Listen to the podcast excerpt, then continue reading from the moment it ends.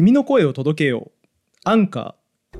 ゆる言語学ラジオはポッドキャストの制作から配信まで無料で行えるアプリアンカーでお送りしています。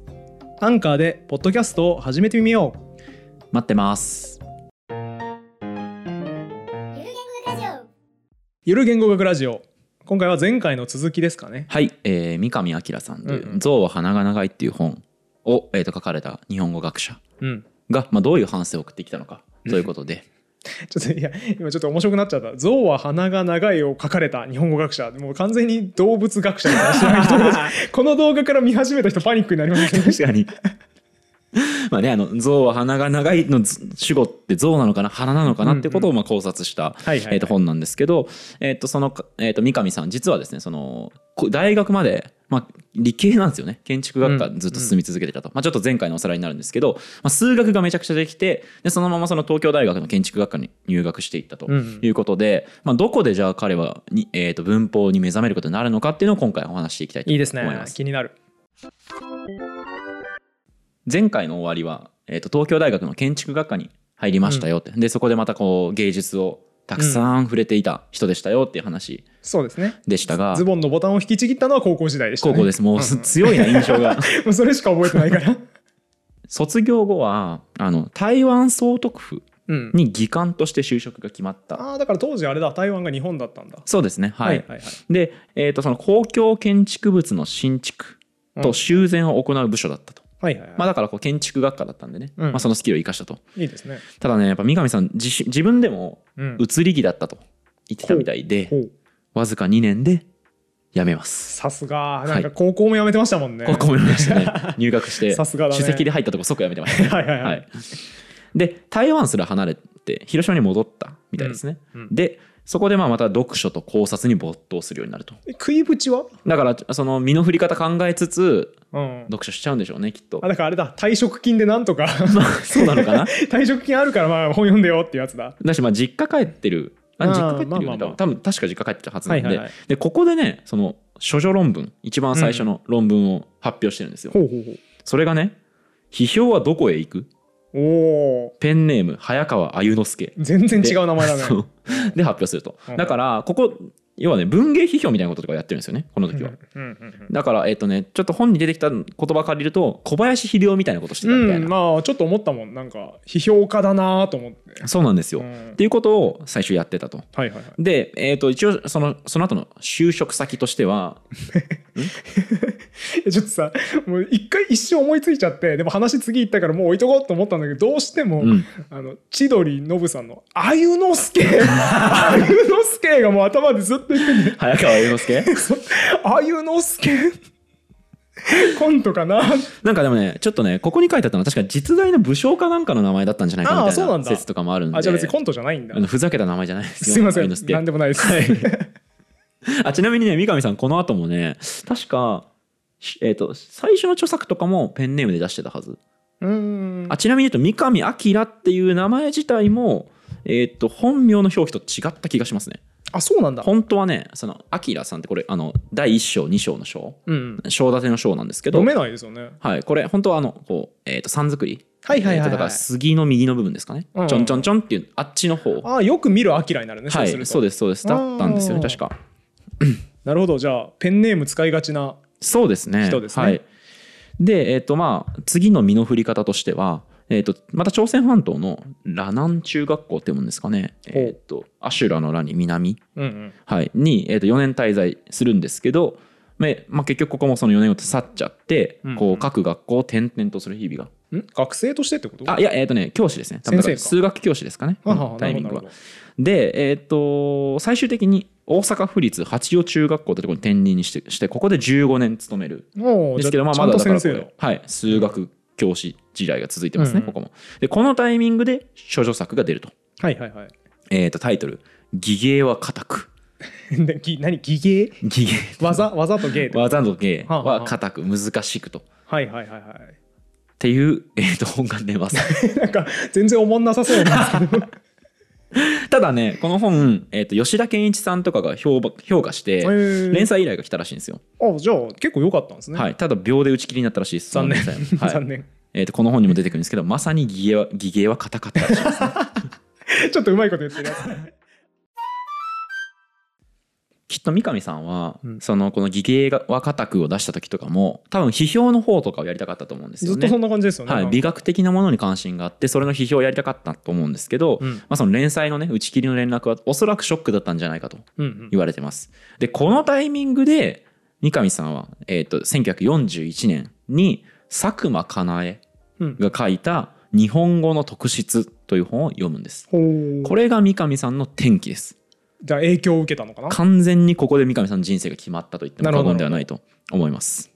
ちょうどだから41年というと太平洋戦争が始まるタイミングですよね。ここでその文芸批評から日本語文法へ転換したと。で面白いのがその佐久間さん著者のって、うん、言語学者じゃないんですって。ちょっと僕存じ上げないんですけど佐久間さん、はい、佐久間かなえさんっていう人がいるんですけど、うん、言語学でも国語学でもなくて心理学の研究者が書いた本だったらしいですね。でちなみに、ゲシュタルト心理学を学んでたらしいですね。出たゲシュタルト。崩壊のゲシュタルトねそうそうそう、崩壊のイメージしかないですけどゲシュタルト僕もゲシュタルト説明しようって言われると本当にサピアの時すごい困りましたけど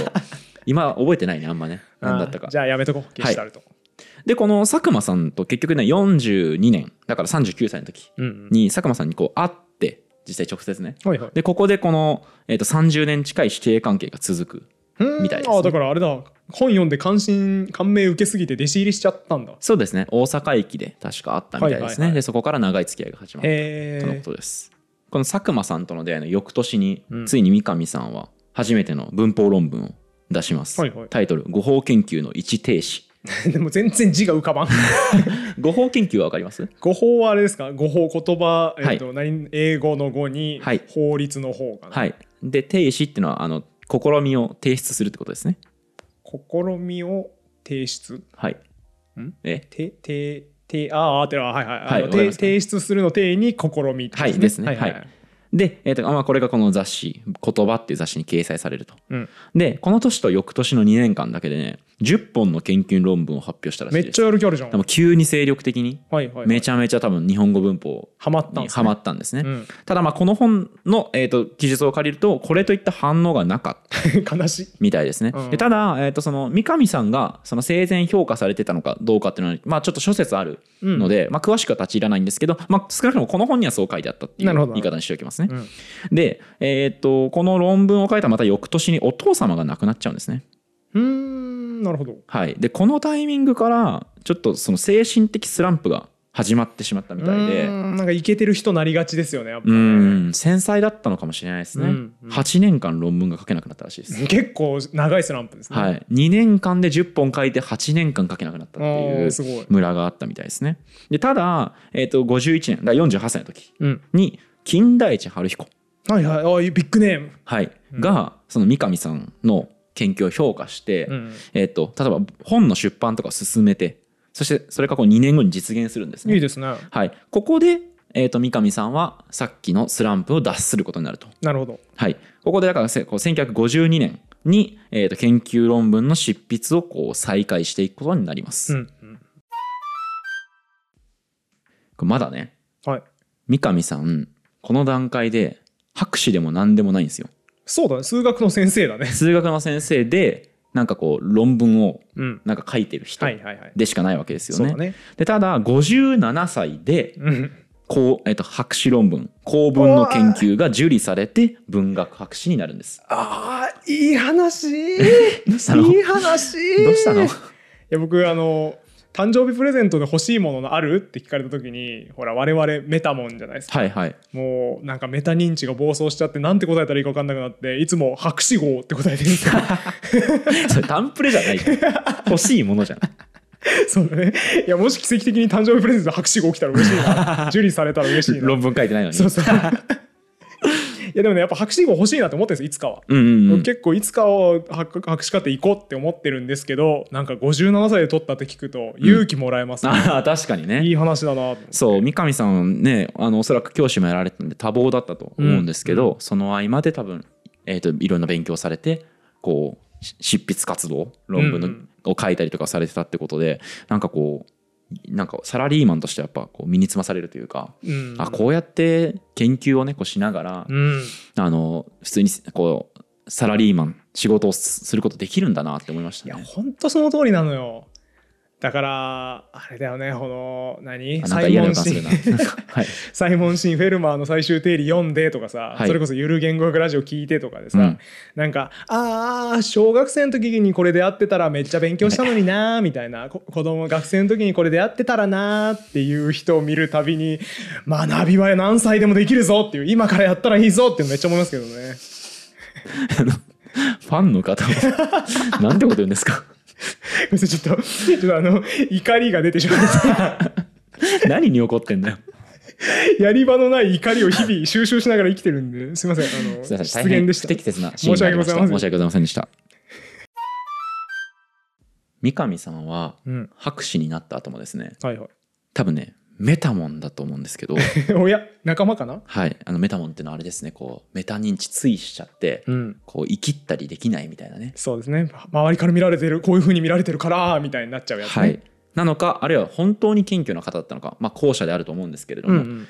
うん、博士呼ばわりされることを嫌ったみたいですね。ああ、だから三上博士みたいな言われたくない、先生とか三上先生とか三上博士とかって言われることをすごく嫌っていたみたいで、うん、弦楽趣味が皆無だったそうですね。わあ、ちょっと見習わないといけない弦楽っていうのは楽をひけらかすと書いて弦楽なんですけれども、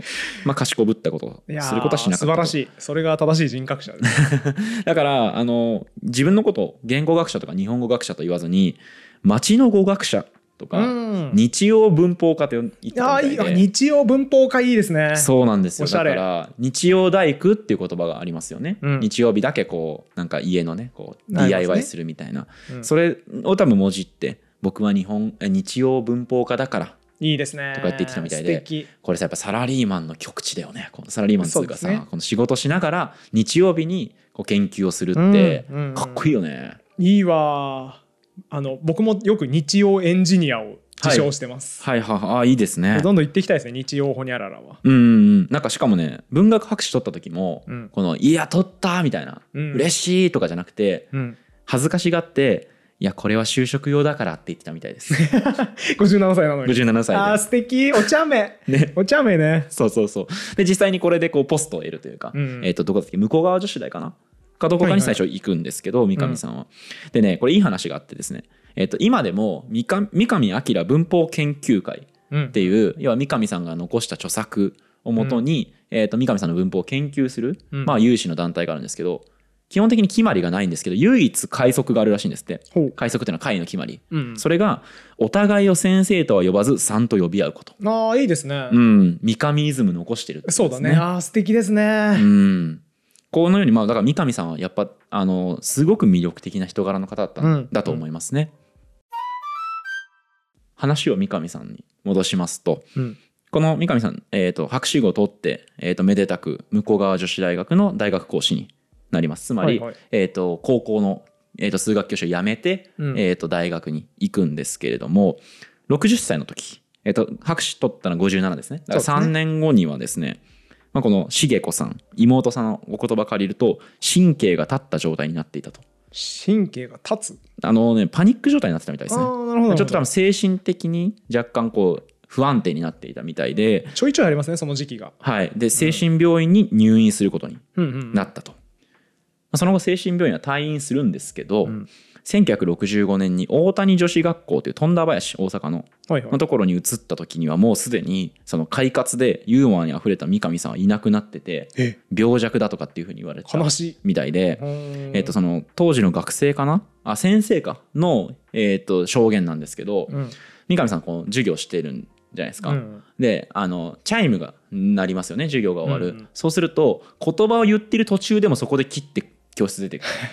らしいですなんか超ステレオタイプの大学の先生みたいなそういうジョークありますけどただそうだから生徒はドン引いてたというか驚いてたみたいです。すんごい変わった人だなあの人みたいな風に思われてたみたいですね、うん、だしここに5年ほど在籍してたんですけど、その体調が悪化して2年間ぐらいは、うん、勤務できない時間があったと。はいはいはい。だから今までのところちょっと振り返ってみると、その論文を出したそしてまあ博士号を取ったんですけど、まず一つはそのお父さんの死があったり、うん、そしてその思ったような反応が返ってこなかったと、うん、同じ時代の研究者が、まあ、金田一春彦とかを評価をしていたんですけどっていう、まあ、不遇の時代があったかもしれないと。でそういうこともあって精神的に不安定になっていって、ですね、最後の最晩年にはハーバード大から招待が来て、うんうん、アメリカに移ったりもするんですけど、うん、すぐ、まあ、そこでちょっとこの精神が不安定になっちゃってこう着いた時に、まあ、ハーバードで招待してくれた先生、うん、久野進さんっていう、まあ、すごく有名な学者の先生に招待してもらってハーバードに行くんですけど、うん、久野さんに会うじゃないですか、うん、会った時に最初に言ったのがいやあなたが久野さんだっていう証拠はありますかみたいな怖っっていう風なこととかを言ってたみたい でしかもちょうどねだからその愛用の睡眠薬を忘れちゃったりしてたみたいで、うん、かなりこの時もちょっと多分パニックになっていたみたいですね。そして1971年、うん、最後の著作文法小論集を出版して3本の論文を書いたんですが、うん9月に亡くなってしまうと。なるほどなるほど。これが三上さんの一生になります。だからもう本当に博士として活動してる期間が短い、ね、そうですよめっちゃ短いです。57年にとって、71年に死んでるってことはあじゃあ57歳の時にとって、68の時に亡くなってるので11年ですか、うん、そうですね。逆に言うとその11年とあとはまあ博士になる前に書いてた論考がこんなに長いこと影響力を及ぼしている、うんわけですよね。しかもその11年間もだから精神参っててあんまり活動できてないってことですよね。ない時期もあったので、うんうん、三上さんのその日本語文法における影響力は極めて大きいですよね。やっぱ時間じゃないんだよね影響って、うん、あの動画の時に僕、三上文法はこう日本語学会から黙殺されたみたいなことを、ねはいはい、ちょっと言っちゃいましたけど実際はそうではなかったみたいで、うんうん、同世代でもその久野進とか金田一春彦は評価してましたしそれからその下の世代にめちゃくちゃ影響を及ぼしているので、まあ、例えば北原康夫先生とか、はいはいはい寺村秀夫先生とか、まあ、有名な日本語学者の先生にかなり大きな影響力を及ぼしてると。本物ですね。下の世代に影響を及ぼしてるの、ね、そうですそうです。そしてその本物は実は一回の数学教師だったんだともともとはね。で日曜文法家と自分のことを言ってるような謙虚な人だったわけですね。エモいですね。なるほど。最後にねそのですねこの黒潮出版っていう、うん、この象は鼻が長いまあてか三上の著作をね全部出してる出版社なんですけど、うんうん、この、黒潮出版の元社長の岡野さんっていう方が、はいはいまあ、三上さんから手紙を受け取っていたんですね、うん、これ亡くなる1ヶ月前に来た手紙かな、はいはい、なんですけど、そこには文法論でまだまだ書きたいこと書く義務があることが頭の中にいっぱい体が無気力衰弱で残念ですと書いていたと、うん、つまり三上さんもっともっと書きたいことが、まあ、あったんだけれども、うんうんうん、肺がんで亡くなってしまったんですね。なんかそれがなんだろうないやこれちょっと不謹慎かもしれないですけど、はい、なんかそういう死に方がベストな気もするなっていう気がしていて。どういうことですか？つまり、はい、もっと俺は書きたいものがあるのにって言いながら亡くなるっていうのは、はい、結構なんか作ったりとかアカデミックやったりする人にとって理想なのかなとも思っていて。そのピークの時を迎えたまま終わるってこと、まあ、というより、まあ、そうですねその書きたいものがなくなった時に寄りかかるものがないとかってこと？あれなんですよ葛飾北斎、はい、葛飾北斎の死に際のエピソード知ってます？70になってようやく僕はなんていうっけ動物とかの、がうまく描けるようになってきたって言ったってやつ。あそれじゃないあそれじゃないなんかいいですねよく似たようなやつ開きましたねなんか近い引き出しありましたね。北斎美術館この前はいはい、北斎展やってたんじゃないですか、はいはい、そこ行って、うん、そう書いてたんですよね北斎が。そうなんだ。そう70になってようやく俺描けるようになったみたいなこと言っててこいつやばみたいな。そうですね。うまいんですよすごいもともと別になのにそう70になってようやく動物の輪郭がやっと描けるようになってきたみたいなことを書いててついその部分写真撮っちゃいましたねすごい僕が狙った引き出しとめっちゃ近い引き出し持ってたんですごってなりましたけどそれじゃないですよ。それじゃないそれじゃないじゃあ戻してもらって僕が開けたかった引き出しはですね、はい、葛飾北斎で当時にしてはめっちゃ長生きしたんですよ、うん、そうですよね。80何歳とかまで生きたんじゃないかな、うんうん、80何歳とかまで生きてありえないぐらい長生きした老人なんですけど死ぬ直前に言った言葉があと10年あれば本物の絵描きになれたのにらしいです。ゾッとしますね。なんかこういいなすげえなと思って、うん、なんかこういうのがクリエイターの死に方だなってちょっと思ったんですよね幸せだなこれって。はいはいはい。だからなんか三上さんもちょっと不遇な時期というか、うん、精神が良くない時期もあったけど、でも結局最終的には何か作りたいなっていう前向きな気持ちで亡くなったっていうのはいいのかもしれないなってちょっと思いました。そうですね。三上さんしかも肺がんになったのもめちゃくちゃゴールデンバット捨てたらしいですからね、タバコで、ゴールデンバットってかなりきついやつだったと思うんですけど、そう娘さんとかだからそれを言ってたみたいですけど、ちょっとロックですね、そうちょっとロックですねなんかそこのあたりもはいはいはい。今回その三上さんについていろいろ調べて思ったことが2つあって、そしてその2つともが過去に僕が結構言ってる話とかぶってきたんですけど、1つがその数学と言語学の近さをまた感じたってやつです、ね、ずっと喋ってないその話2021年ずっとこの話してるわ同じ話何回か聞いた気がしますけど、はいはいはい、なんでね、そのだから数学すごいできる三上さんが日本語文法にこんなに急接近したのかっていうのは不思議だったんですけど、まあ今まで僕がさんざっぱら言ってたことを考えると、はいはい、もしかしたら三上さんにとってはすごく近いものだったのかもしれないなっていうのを思いましたね。これも僕最近思ってることなんですけど、はい、数学の本読んでる時にそれみんな言いがちで、はい、つまり音楽に最も近接しているのは数学である歴史に最も近接しているのは数学である数学引っ張りだこなんですねみんなからラブコールを送られるっていう、いろんなとこでこれ数学と実はめっちゃ近いんだよって言ってて、なんか忙しいなって思いましたね。はい、はい、でも音楽とか物理学とかはそれは数学に近いよっていう気がするんですよ。はいはいはい。まあなんていうの、その根っこの部分がね近いから、自然の摂理調和みたいなことですね。そうそうそう。だけど言語学はねあんまりそういう認識をされてないと思うんですよ。演算処理をする学問だと思われてないんで。確かにごめん、そうかも。確かにちょっと違うね、音楽とかに比べると。そうそうそう。だからそこの意味でちょっと離れがありますよね。そうだね。その科学とか物理とか音楽っていうのが数学と似てるのはそれはそうだけど。うんうん。言語学はなんかもうちょっと表層のアプローチの部分が実は似てるよねとかっていう話なんで、根本は別に多分そんなに被ってないと思うんですけど、そうですね、うん、っていうのが一つ、はい、でもう一個がその三上さんとサピアの共通点をたくさん見つけられたなっていうことがあって、はいはい、まず一つがあれですね、ピアノがめっちゃ好きっていうこと。あったちょっと待って、あった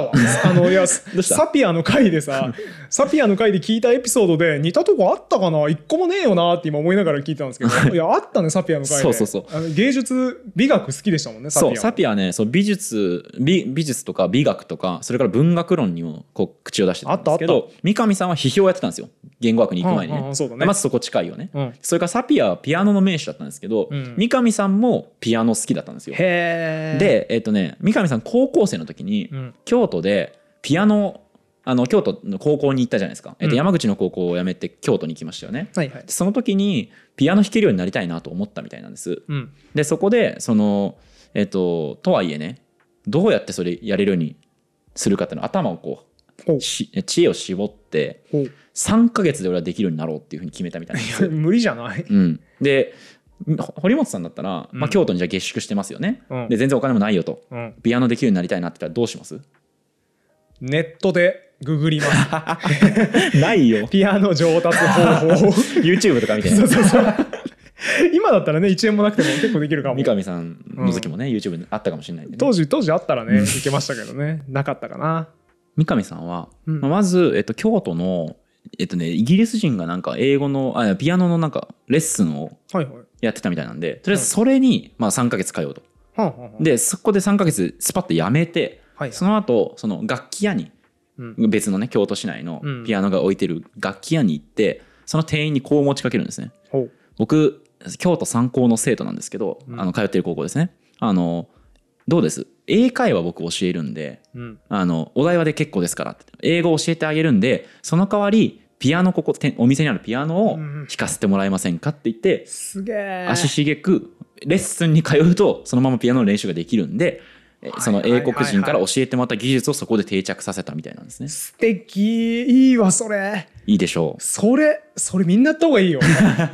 なんかさ、お金改ざんさせるの変じゃん、はい、おのおの提供できるものがあるんだから、はい、それみんなやった方がいい、ね。まあ、ただ高校時代で英会話できる三上さんがすごいんですけどね、まず。確かに、あ、そうその凄さ忘れてた。そう普通何もスキルないわ高校生って。そうなんですけど、三上さんは語学ができたので、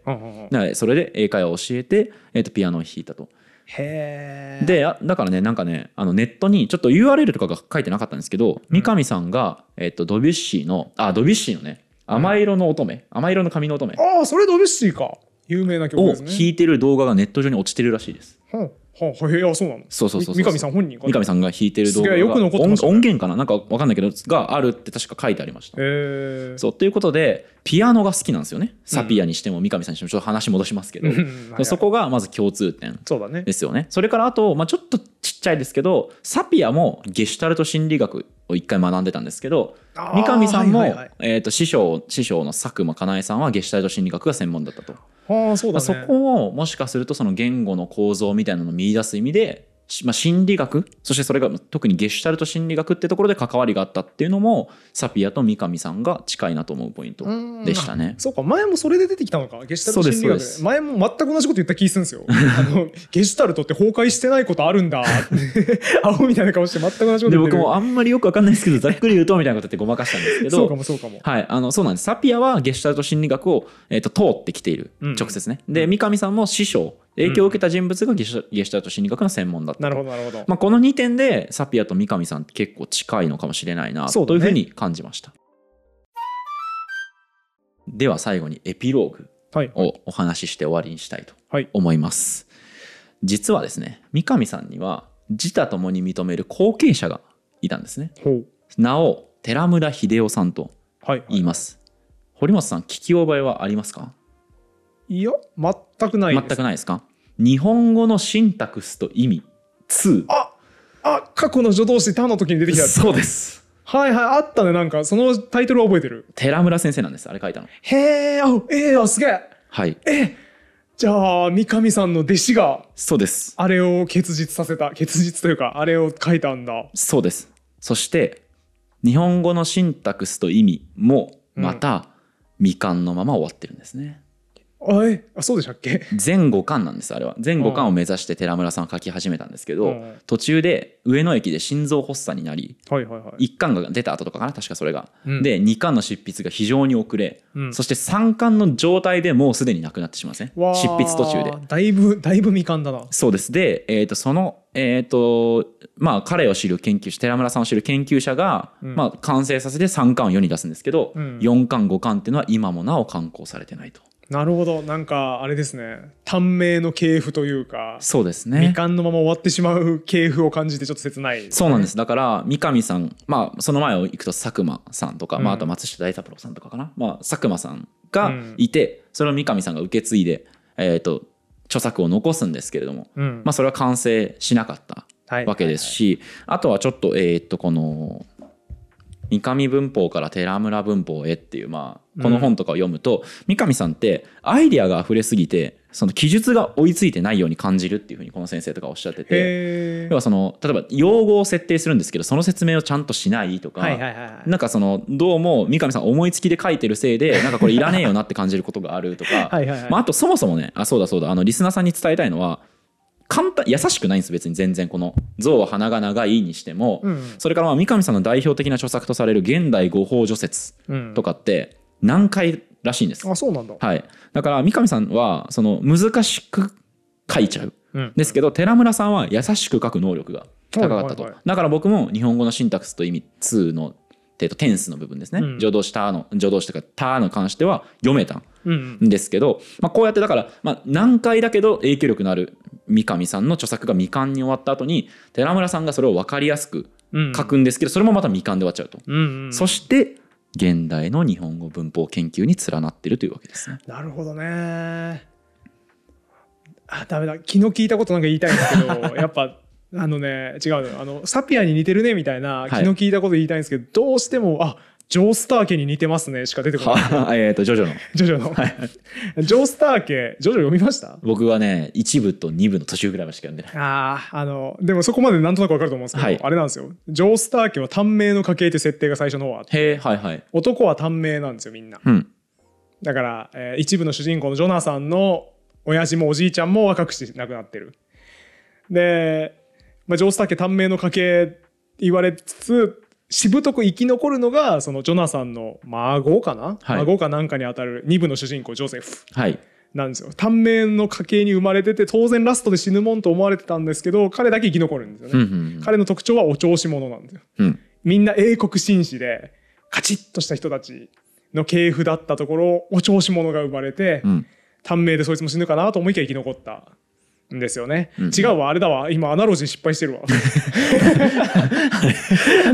今構造全く一緒じゃないですかと思って、要はその三上さんがいて、うん、でもそれは難しい難解なことをしゃべる、はい、それってジョナサンと一緒だよねと、うん、英国紳士のガチッとした人、はいはい、しっかりした人で、